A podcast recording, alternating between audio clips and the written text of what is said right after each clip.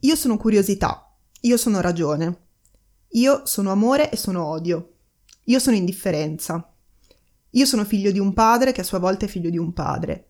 Io sono la ragione per cui mia madre ha riso e la ragione per cui mia madre ha pianto. Io sono lo stupore e io sono stupefacente. Io sono il mezzo attraverso il quale l'universo è arrivato a conoscere se stesso. Io sono la cosa che nessuna macchina potrà mai fabbricare. Questa frase è tratta dal libro Genesis di Bernard Beckett e parla fondamentalmente della differenza tra umano e macchina. Di questo ci occupiamo anche noi oggi ad Anticurriculum, ovvero della domanda: i lavori umani possono essere svolti dalle macchine? Le macchine possono sostituire gli umani? Fino a che punto? Il tema di questa puntata è proprio l'automazione. I robot ci ruberanno il lavoro. Questo è quello che leggete su tutti i giornali.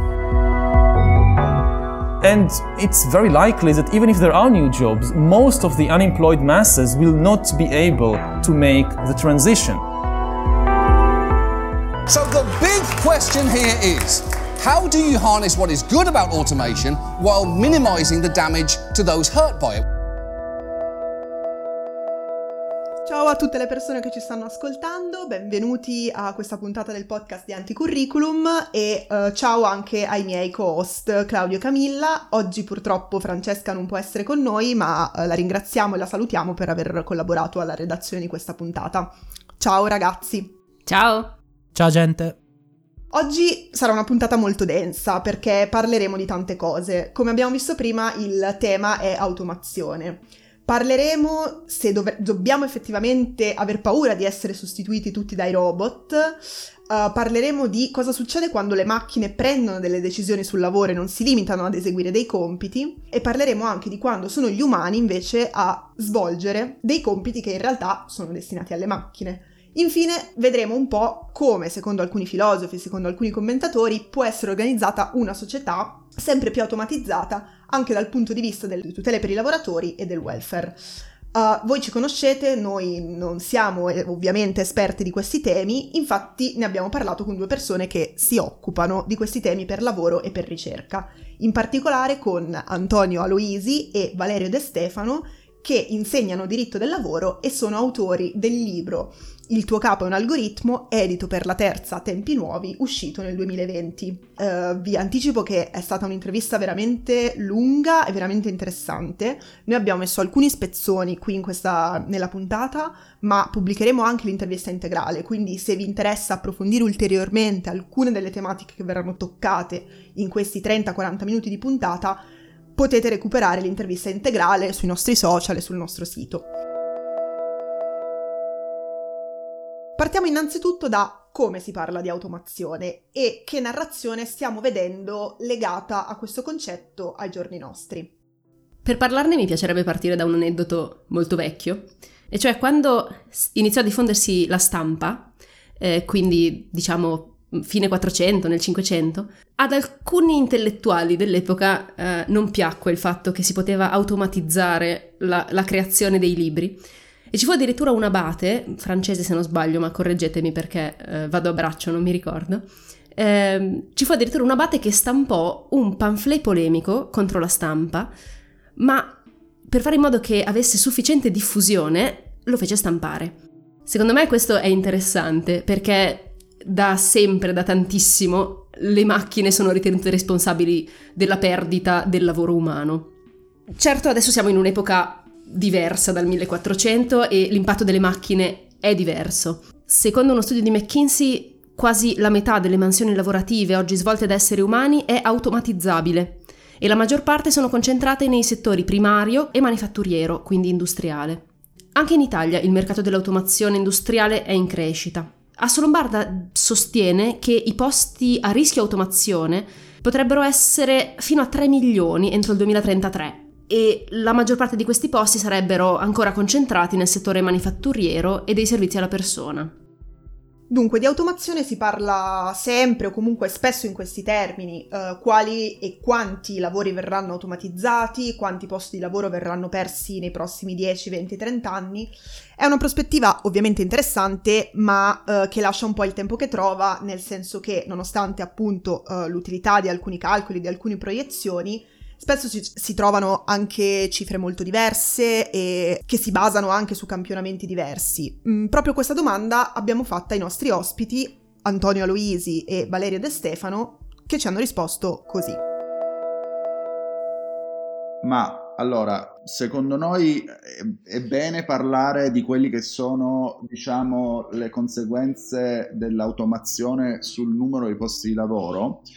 e, e quindi quanti posti di lavoro uh, sono a rischio di essere sostituiti dall'automazione. Eh, va benissimo che se ne parli, però non va bene che si parli solo di questo, non va bene che si parli solo di questo perché eh, in realtà, come spieghiamo nel libro, l'automazione investe praticamente tutte le professioni o ha la possibilità di investire tutte le professioni in una certa parte e determinati compiti di molte professioni potranno essere automati. Questo non vuol dire che i mestieri scompariranno, perché non tutti i compiti all'interno di un mestiere possono essere automatizzati. Non è solo di questo che ci dobbiamo occupare, non è solamente dell'impatto che l'automazione avrà sulla quantità dei posti di lavoro, ma è l'impatto che l'automazione, i processi di introduzione di intelligenza artificiale e di nuove tecnologie hanno sulla qualità del nostro lavoro e noi riteniamo che questo impatto per il momento sia molto più profondo rispetto a quello dei numeri dell'automazione.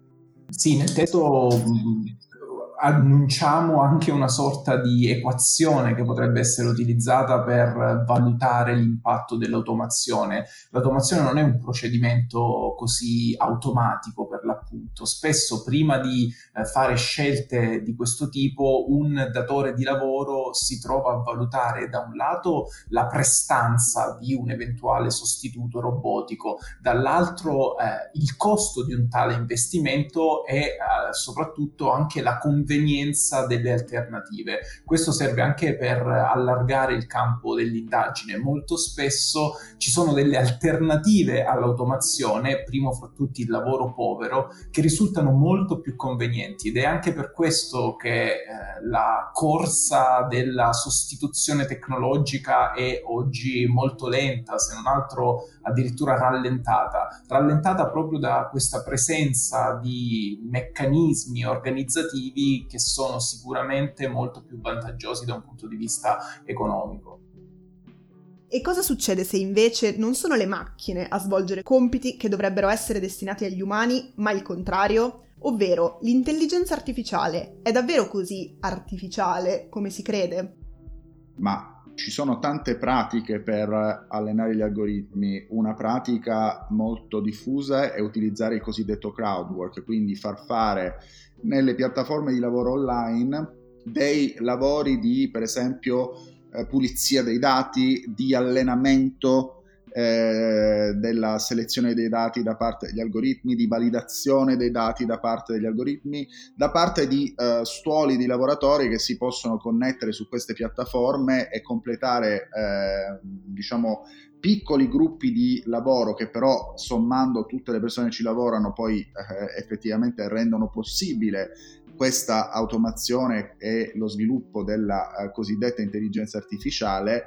e vengono pagate pochissimo perché molto spesso queste persone si connettono da qualsiasi parte del pianeta e ovviamente questo tende a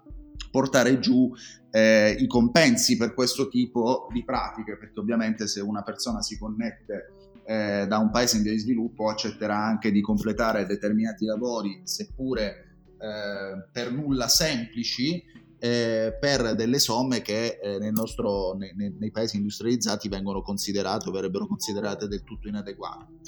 Quindi sostanzialmente si tratta di questo, si tratta di utilizzare il lavoro umano, ma anche le attività degli utenti, anche le utilità dei consumatori. Per esempio, un'altra uh, cosa sulla, um, a cui tutti abbiamo contribuito era una volta il Google Captcha, per cui ci diceva riconosci questo testo se vuoi proseguire eh, per vedere questo sito oppure eh, adesso ci dicono eh, se vuoi andare in questa pagina devi riconoscere le strisce pedonali sulla strada oppure quali di queste quattro foto include un semaforo eccetera eccetera ecco quando noi rispondiamo a queste eh, cose Stiamo lavorando, stiamo lavorando per Google, in questo caso Google ha uh, sostanzialmente fatto la uh, informatizzazione di milioni di testi uh, sulla base dei captcha e adesso sta allenando e sta raffinando Google Maps e probabilmente queste, ehm, diciamo, queste eh, attività da parte dei consumatori serviranno anche ad allenare le macchine che si guidano da sole. Quindi sostanzialmente c'è lo sviluppo dell'intelligenza artificiale sulla base del lavoro sottopagato o non pagato assolutamente eh, delle persone. Eh, un eh, nostro collega Antonio Casilli che ha scritto un bel libro per Fertinelli che si chiama Schiavi del click su questo fenomeno mette in luce che questa è eh, una, una, finta intelligenza artificiale, in inglese si direbbe un artificial artificial intelligence, perché? Perché non c'è davvero intelligenza artificiale dietro questa cosa, ma c'è l'intelligenza umana che viene messa a servizio delle macchine, quindi siamo noi a lavorare per le macchine e non viceversa. Sì, molte attività che oggi sono completate da umani in carne ed ossa vengono vendute come automatizzate, come digitalizzate. Eh, viceversa esiste invece un esercito invisibile di lavoratori tanto intellettuali quanto manuali che si ritrovano a svolgere tutte queste attività. Nel testo noi raccontiamo alcune vignette, per così dire, di eh, automazione disfunzionale, vale a dire processi di eh, tentata robotizzazione del tutto incompleti, del tutto imperfetti, che hanno bisogno di una flotta di lavoratori molto vasta che siano lì a correggere le eh, aporie, a eh, manutenere gli errori, a rimpiazzare l'automazione che non ce la fa. Ed è un processo che è cominciato tanti anni fa, si pensi ad esempio all'ingaggio dei consumatori a cui viene chiesto di svolgere sempre più attività, non solo nei supermercati in cui si passa dalle casse automatiche o eh, nelle agenzie di viaggio online in cui di fatto si completa un processo di prenotazione di un volo. Tutte queste attività oggi vengono in un certo senso esternalizzate ai consumatori, ai cittadini, ai clienti, quando va bene, per quanto bene sia un eufemismo,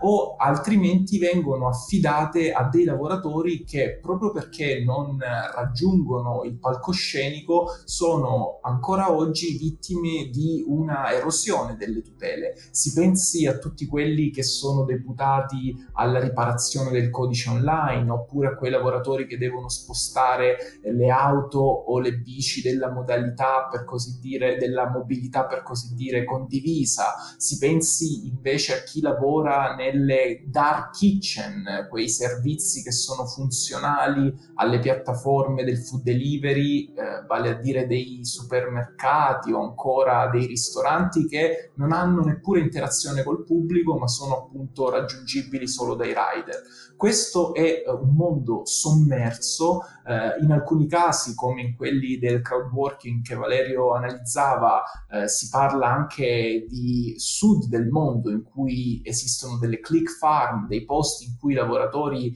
sono di fatto al soldo di un caporale che gestisce i loro eh, avatar, i loro profili online, ma eh, non basta o non serve andare così lontano per trovare modalità molto simili eh, in cui appunto addestramento, riparazione e manutenzione sono attività del tutto appannaggio dell'umano eppure infiocchettate come automatizzate.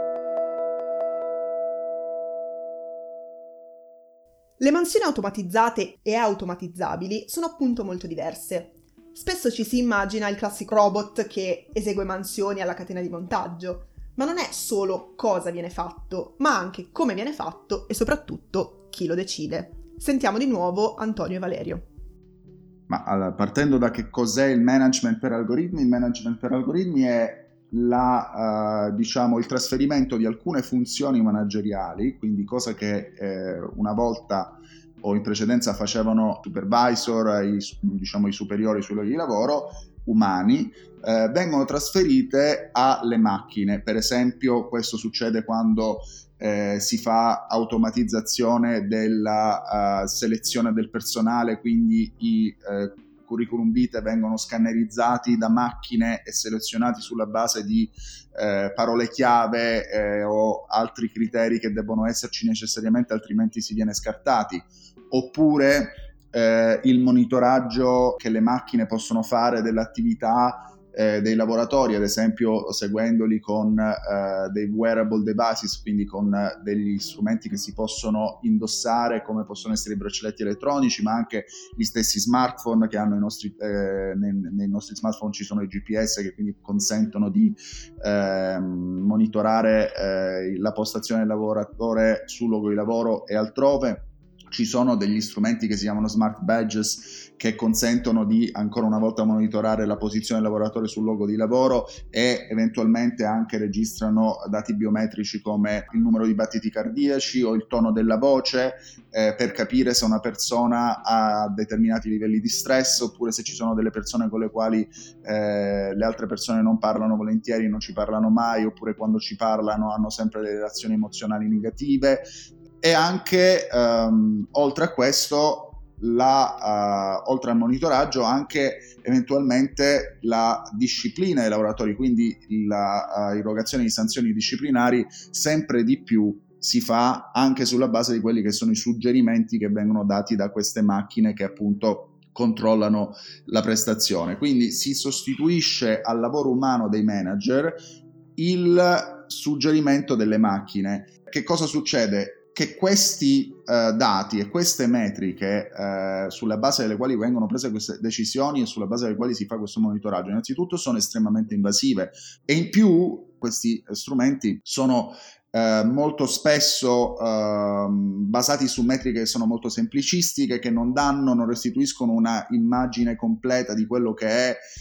l'attività di un buon lavoratore sì, ci sono due temi su cui forse si fa poca attenzione. Da un lato una sorta di atteggiamento compiacente da parte dei lavoratori che purtroppo spesso sono inclini a lasciare delle impronte digitali, sia quando si tratta di accedere a servizi convenienti, gratuiti o quando mh, al posto di lavoro si viene incoraggiati a uh, aderire ad alcuni programmi, si pensi banalmente a quelli di benessere, di fitness, uh, eccetera. Uh, questa disponibilità a lasciare i propri dati in maniera leggera poi di fatto costituisce il serbatoio di informazioni, di metriche, di dati, di informazioni personali che vengono utilizzati dagli algoritmi, che vengono elaborati. Eh, è importante anche mh, ricordare come in passato eh, si sia creduto che gli algoritmi servissero a descrivere la realtà.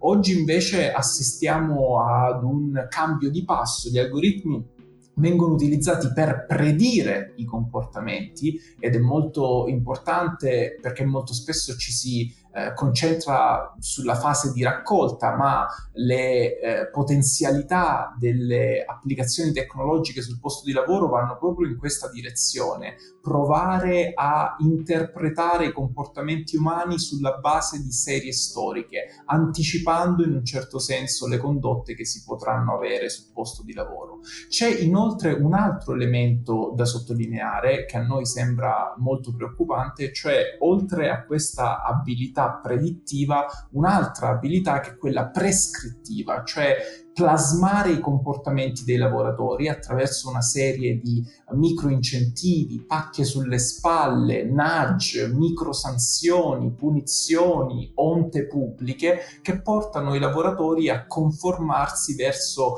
eh, un certo standard che è ritenuto come dire, conveniente da chi organizza la forza lavoro.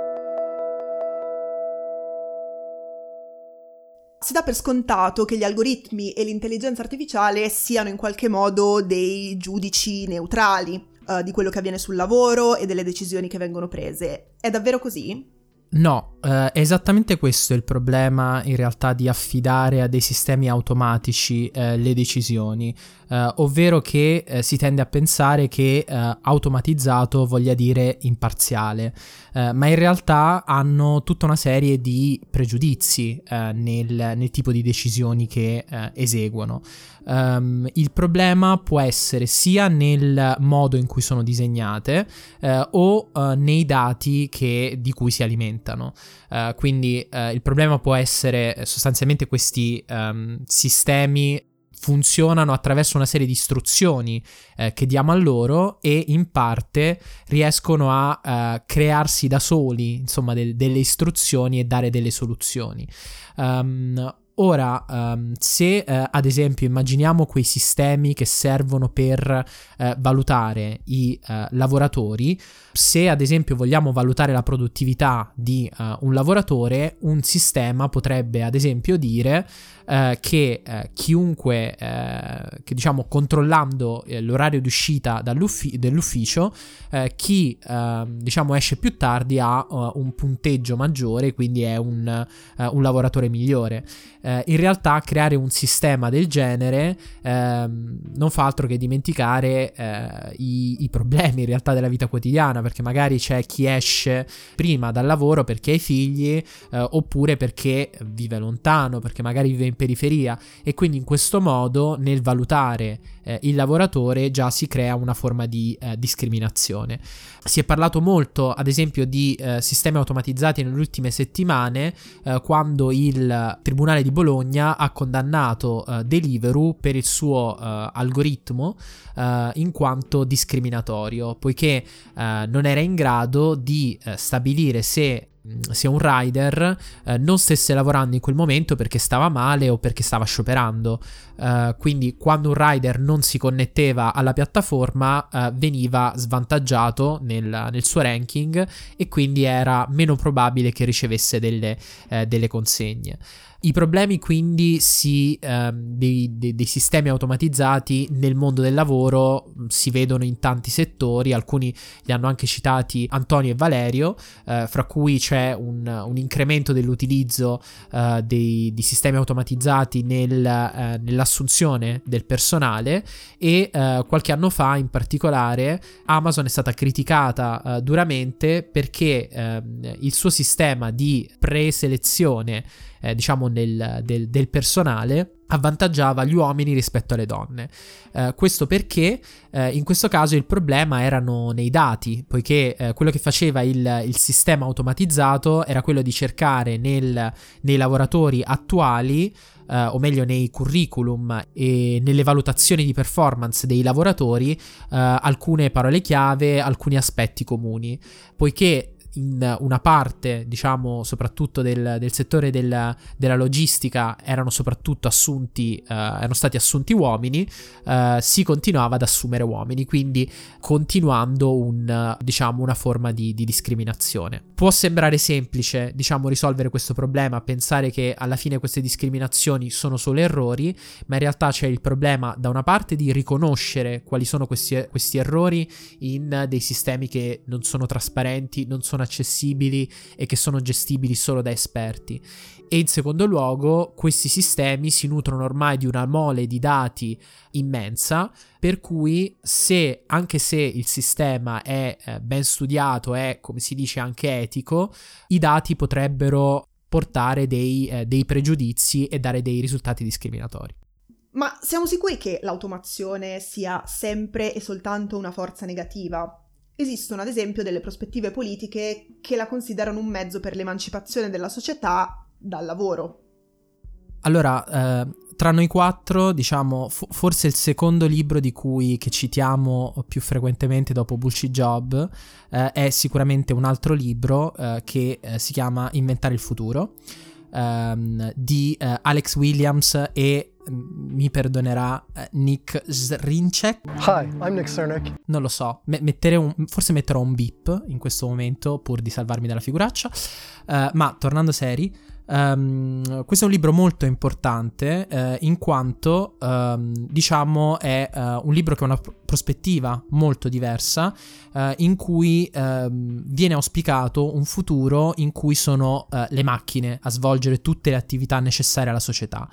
eh, liberando così gli esseri umani dal peso del lavoro. Eh, è importante sottolineare che questo viene fatto da una prospettiva sostanzialmente, non sostanzialmente, ma dichiaratamente eh, di sinistra, eh, invitando anche la sinistra ad abbracciare eh, un, um, aspe- l'aspetto dell'innovazione e di non lasciarla in realtà al, al capitalismo. Uh, gli autori, um, oltre, insomma, insieme a questo libro, hanno anche firmato il manifesto accelerazionista, uh, che descrive proprio questo progetto politico di una società basata sulla piena automazione della produzione uh, e che includa anche un reddito di base universale, che possa quindi garantire um, un sostegno economico a tutte le persone eh, e questo a prescindere eh, da uh, accertamenti economici o burocratici, quindi un qualcosa di molto diverso dal reddito di cittadinanza che abbiamo in Italia. Purtroppo per voi non abbiamo né tempo né modo né personalmente le competenze per farvi una lezione magistrale di due ore e mezzo sull'accelerazionismo, ehm, che però una corrente radicale a piacere ma estremamente interessante e che offre una visione eh, dirompente, nuovissima della questione, ma il punto centrale che ci premeva sottolineare è che si sta affermando una visione politica dell'automazione che non la dipinge come una forza distruttiva, ma come un'opportunità di crescita, no, non in senso di, di, di crescita della produttività, come un'opportunità di miglioramento. Sì, diciamo che la visione accelerazionista è comunque una visione, appunto, come diceva Camilla, molto radicale e in, in un certo senso anche minoritaria e poco conosciuta. Al momento mh, mm, non abbiamo appunto il tempo di, di, illustrarla tutta nei dettagli, però in generale si sta andando verso una, verso una società dove il lavoro non sarà e non potrà più essere l'unica fonte di reddito, per via di tutta una serie di uh, circostanze macroeconomiche, tra cui anche l'automazione. Uh, sentiamo di nuovo cosa ne pensano i nostri ospiti. Mm, in questo contesto, come può porsi la collettività tramite strumenti di welfare? Nell'ultimo capitolo del libro, uh, Antonio Luise Valerio De Stefano fanno anche alcune proposte che vanno nella direzione di un'universalità delle tutele, un superamento del cosiddetto workfare e anche delle condizionalità per la percezione di un reddito di, se si vuol dire, di cittadinanza o comunque di, uh, dei sussidi uh, per la sopravvivenza non legati al lavoro. Allora, eh, sicuramente eh, diciamo nel, nel, libro noi avanziamo questa idea di estendere le tutele al lavoro prevalentemente personale, che poi è un'idea che abbiamo anche ripreso in lavori eh, con colleghi stranieri ed era stata avanzata in Inghilterra precedentemente da due colleghi dell'università, uno dell'Università di Oxford e l'altro dell'University College of London, quindi sicuramente questo. In più, molto importante secondo noi è l'idea della negoziazione degli algoritmi. Che cosa vuol dire? Vuol dire che ehm, come avviene per eh, quando si introducono nuovi macchinari in molti posti d'Europa, qui si coinvolgono i sindacati quando si introducono nuovi macchinari, nuove tecnologie in maniera molto più seria di quanto non si faccia in Italia. Bisognerebbe sviluppare informazione, consultazione e contrattazione collettiva sul contenuto del management by algorithm, su quello che va dentro gli algoritmi e quindi le parti sociali dovrebbero non solo avere accesso e sapere che cosa va dentro gli algoritmi, ma avere una possibilità di opporsi all'utilizzo uh, eccessivamente invasivo delle, uh, del management by algorithm. E poi uh, nel libro parliamo anche di uh, reddito di base, quindi non la nostra versione, diciamo, abbastanza scalcinata del reddito di cittadinanza, ma l'idea che il, diciamo, il welfare e le misure di sostegno al reddito debbano essere universalizzate e sempre di più vadano rimosse le condizionalità, non bisogna obbligare la gente ad accettare qualsiasi lavoretto per continuare a prendere il sussidio perché questo non fa altro che drogare il mercato, non fa altro che mantenere sul mercato aziende che sostanzialmente vivono solo di sfruttamento del lavoro a basso valore aggiunto. Questo tipo di workfare, questo tipo di welfare legato al lavoro era una cosa che andava bene 20 o 30 anni fa, quando ancora c'era l'illusione del full employment, quando ancora c'era l'illusione che tutti avrebbero potuto lavorare e avere accesso a un lavoro uh, dignitoso che dava uh, accesso a, uh, a, un salario mh, che consentiva una vita decorosa. Già adesso noi vediamo che molti lavoratori, pur lavorando moltissimo, faticano ad arrivare alla fine del mese e c'è il fenomeno della cosiddetta working poverty, della povertà sul lavoro. Non se ne esce fuori se non si esce dalla uh, utopia ormai diciamo non, non, realizzabile del pieno impiego come era uh, possibile pensare negli anni 50 e 60 e se non si esce dall'idea che l'unico accesso al reddito può essere il lavoro a qualsiasi costo e di qualsiasi qualità. Questa cosa non fa male solamente ai lavoratori, fa male a tutto il sistema produttivo e alla società in generale.